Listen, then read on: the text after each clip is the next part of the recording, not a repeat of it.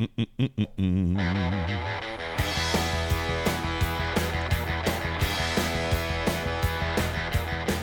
she's saying. Hi, this is Renee Fleming, and you're listening to the CVH Podcast. That's what she's saying. That is what she's saying. Good morning. Good morning. It's Monday, April 11th. Oh, I took the last episode off. There's too much going on. There's just too much going on. You know, I started this podcast when I had nothing going on, so it was very easy to get my work, get my podcast in. But it's not that life feels stressful or that I'm panicking in any way. I'm just needing to prioritize my time. Gigs in New York always go by fast, and I think a lot of it has to do with just the fact that the social calendar kicks up. Whenever I'm here, you know, I grew up on Long Island, and you know, I've been working in New York for a long time, and just there's just a lot of friends and family all around here, and there's a constant flow of people to see. And new opportunities that arise and meetings to have, and it's just sort of it's all very. I mean, New York is exciting. There's no other way to put it. You know, if I'm in another city, you just sort of feel like you can concentrate on what's in front of you and what you're doing, but when you get to New York, you're sort of thrown back into this business in such a way that it's all very enticing and exciting, and you're going to a lot of other shows, and you're going to parties, and it's sort of just this endless social calendar, and so you know, you couple that with a family visit and shows, and pretty soon, you know, weeks are just like whipping right by you. And anyway, I missed the last episode, and I was like, damn, that just went by. Okay, see everybody on Monday. It's fine. I don't think you cared too much. Maybe you did. There were a few messages. You got to stick on a schedule. That's really the key to this thing. You miss your schedule, I think you start losing people listening, and I can't have that. My fragile ego can't have less people listening. I need you all listening. My Rake's Progress score is looking well worn, which is good. It's good. There are singers now who are utilizing iPads exclusively, like the big one. I don't have a big iPad. I have a little one.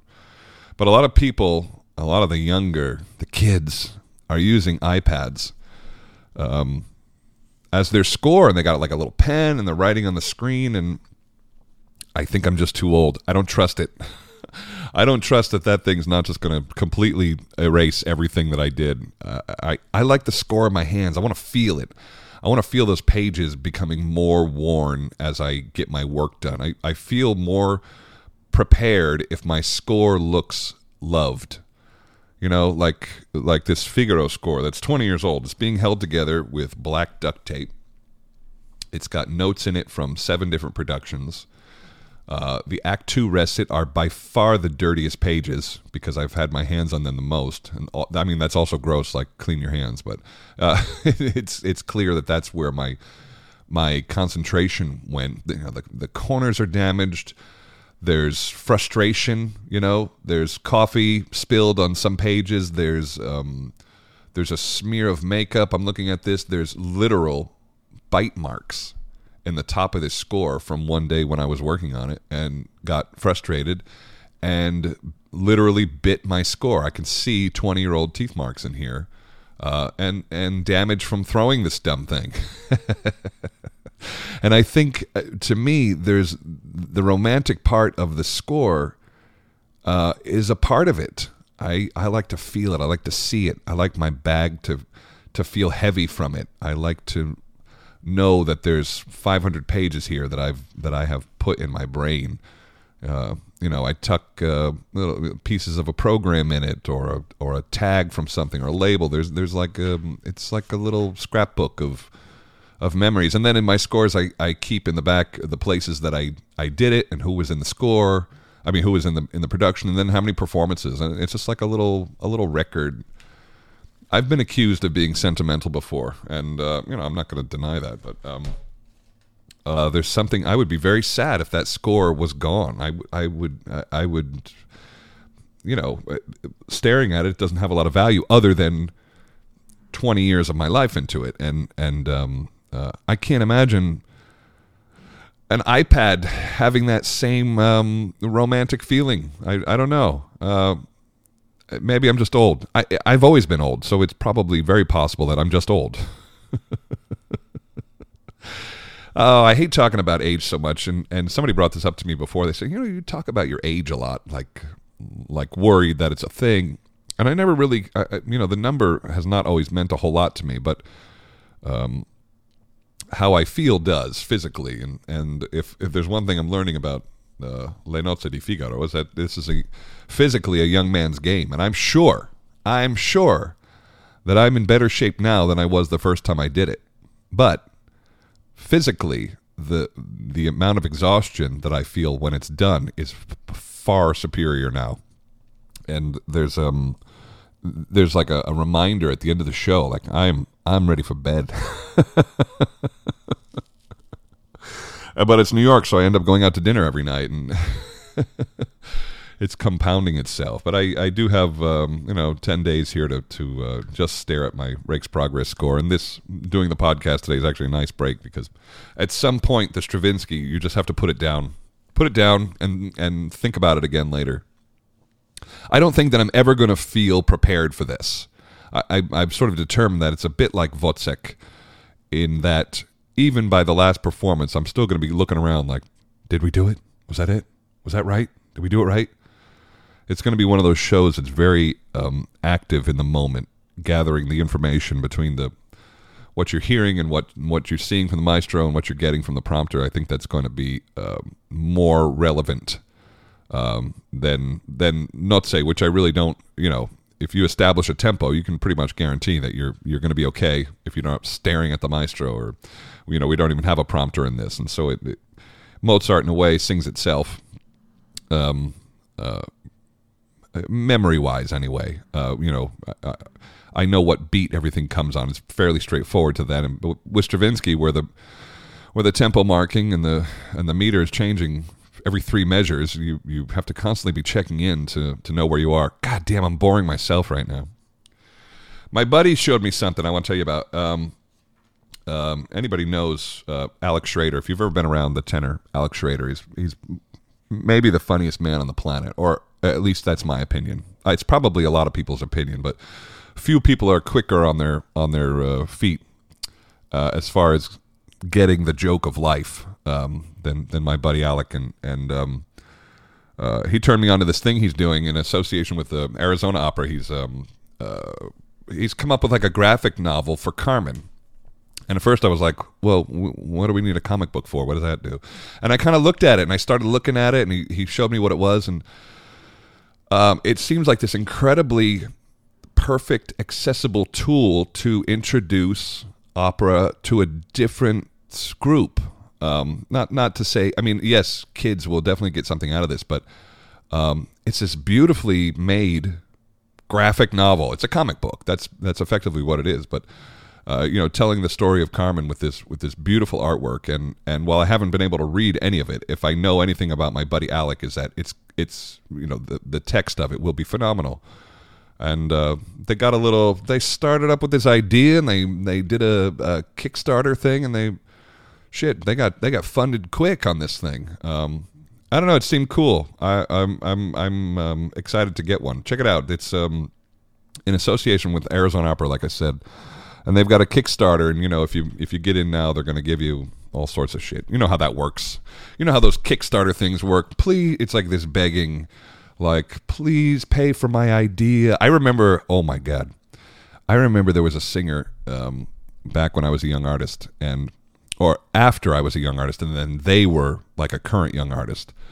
And this singer, who will forever be nameless, had the fucking balls to ask people to pay for their audition tour in Europe.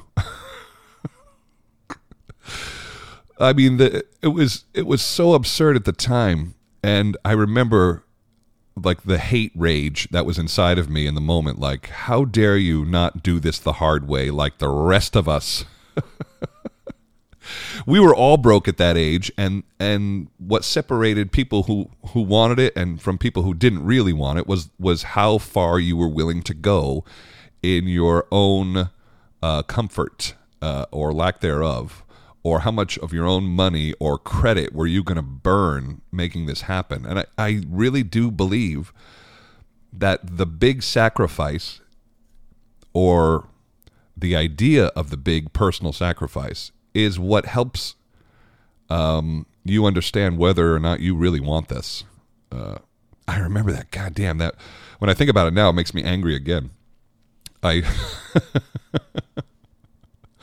You know, normally when I hate, I keep it quiet. I keep it to myself. But this one I got to tell you about, because it was so absurd to me that this singer would appeal to the community and be like, "Send me on a European audition tour." Like, fuck you, or who are you? I don't.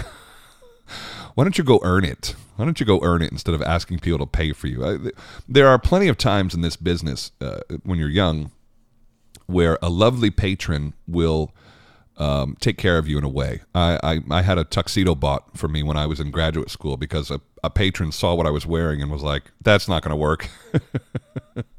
And he sent me to Brooks Brothers to go get a real tuxedo. And that was incredibly generous. And I couldn't, my head exploded at the time. And of course I was happy to take advantage and be so grateful to the guy. And that was like this little gift, you know, and then like the little scholarships in school, you know, you go and sing for somebody and somebody gives you $500, you know, but there were things like that were charitable, but you know, we were in a business of charity, right? This is all paid for by, at least in America, this is all paid for by private donations, or the bulk of it is. And so, you know, I don't in theory have a problem with it, but to like appeal to non-patrons of the arts and appeal to like your friends, or worse, your fan base, and want them to pay your way. It made me a little sick, you know, but it was at the dawn of Kickstarter. And so I'll give them some forgiveness, but at the time I thought, you don't deserve anything. You either do this the hard way or you don't get to do it. I didn't like somebody, you know, cutting that corner and just appealing to real people. And not to say that patrons aren't real people, but the patrons of the arts, this is what they do. If he went to a patron of the arts and discussed a plan and asked if they could help him, that's like a private thing. No problem with that whatsoever. But the broad online appeal to average people who aren't necessarily patrons of the arts, and offering them nothing in return, you know, that just seems so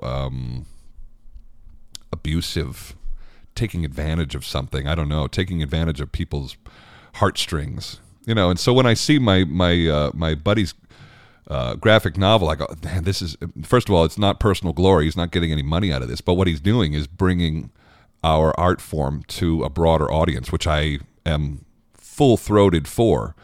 And if you could appeal to young people and make it look more palatable to a younger audience, it's awesome. I mean, Carmen is full of everything you need. It's, you know, blood, sex, murder, all the good stuff, jealousy, rage, all of the, and then like incredible feminine strength, you know. I love Carmen. I think it's one of those perfect operas, and so this seemed like a great thing to do. And then, you know, in this Kickstarter campaign, you donate your bucks, and then all of a sudden they're going to send you one. They're going to send you some. They're offering something in return. I remember that fucking singer, just pay for my trip to Europe.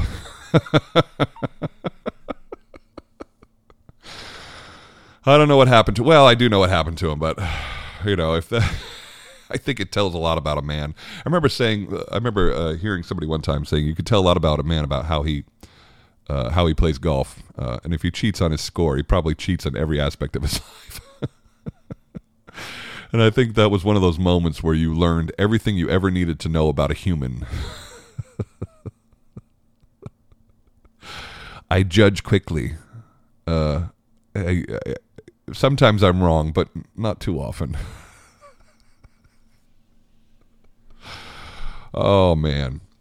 We got 3 Figaros down. We got 3 more to go. They're going incredibly well. So much better than I had anticipated. I hadn't even looked at my score until 5 days before I got here. Now, you know, this stuff's in my DNA. It's not, you know, there's a ton of muscle memory when it comes to most of this music. And so I wasn't living in a fearful place of unprepared. I knew it was all like in this little tiny spot in my brain. I just needed to access it. And there it was, you know, something that I learned 20 years ago. I pulled from the hard drive in 3 days. And then, you know, I sang it back into my voice on its feet, you know. And Figaro, he lies just a half a step lower than Don Giovanni. And so it's, I can relax into that a little bit. I don't have to negotiate different places in the score in order to be sounding the way I want to sound. And so I can just sort of be me.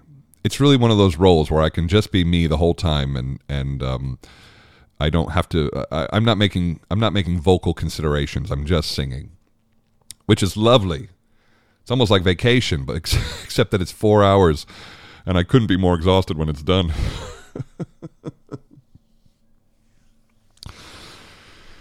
I'm not the oldest member of the cast, which is good. Our count, Gerry Finley, and maybe he doesn't want me telling his age, but I'm going to do it anyway because it's so unbelievable. Gerry Finley is 62 years old, and that's 20 years older than me. First of all, we look like brothers, and honestly, from 20 feet, I bet I look older. Now, if you roll up on us and you see some laugh lines, he might look older than me, but at 20 feet, I think that I'm the older brother, and he's got 20 years on me, and his voice sounds like he's 35.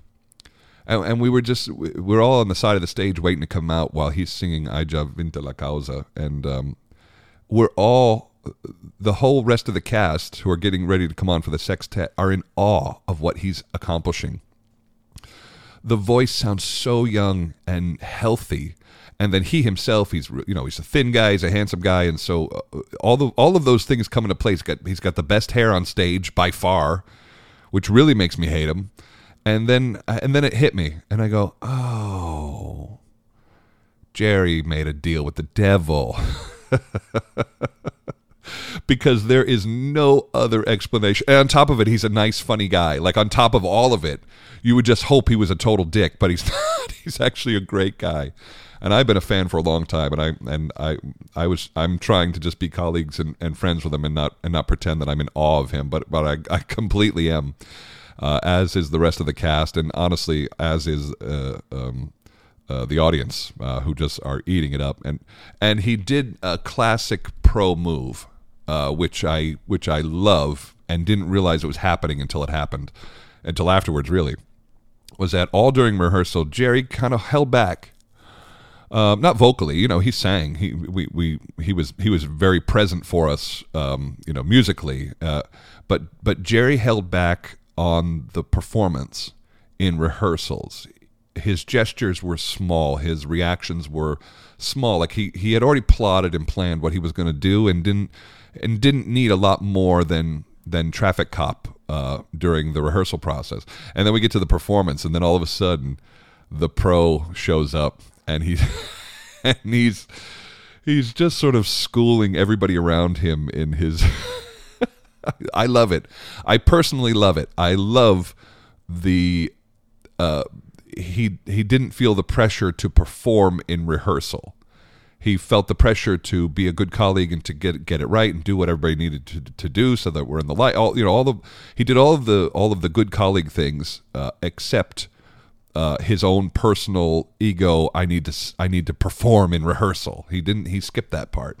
And then when the show rolled around, boy, he turned it up, and you just have to smile. You have to respect it. You have to respect that he didn't need to practice being awesome. He just is awesome and can turn it on and off at will. I'm absolutely certain he sold his soul to the devil, and someday they're going to come collect. Someday they're coming to collect Gerry, and I hope I witness it. I really do, because because the good head of hair and the 35-year-old voice and the fact that I look like your older brother when I'm 20 years younger is all very annoying to me. I also can't remember hearing a count that wasn't out of gas at the end of the aria. It's almost like he's like warming up with the count's aria, you know, like that. Oh, the further I go in this, the further I realize that some people just have some natural tools available to them that I never had. Why am I working so hard? Look at him. He's owning this with minimal anxiety and just slang. That's all it is. He's slang. That has been a fantastic observation. Three more shows and then I'm rolling out of here. I got to get back here. Yeah. I got to come back here for Rake's Progress, which I need to now get right on with the rest of my morning. Everybody, have a great week. I love you for listening. I will definitely see you on Thursday, I promise. And I'm not going to skip another one. I'm on top of my shit. All right, everybody have a great week. We'll see you next time. All right, bye.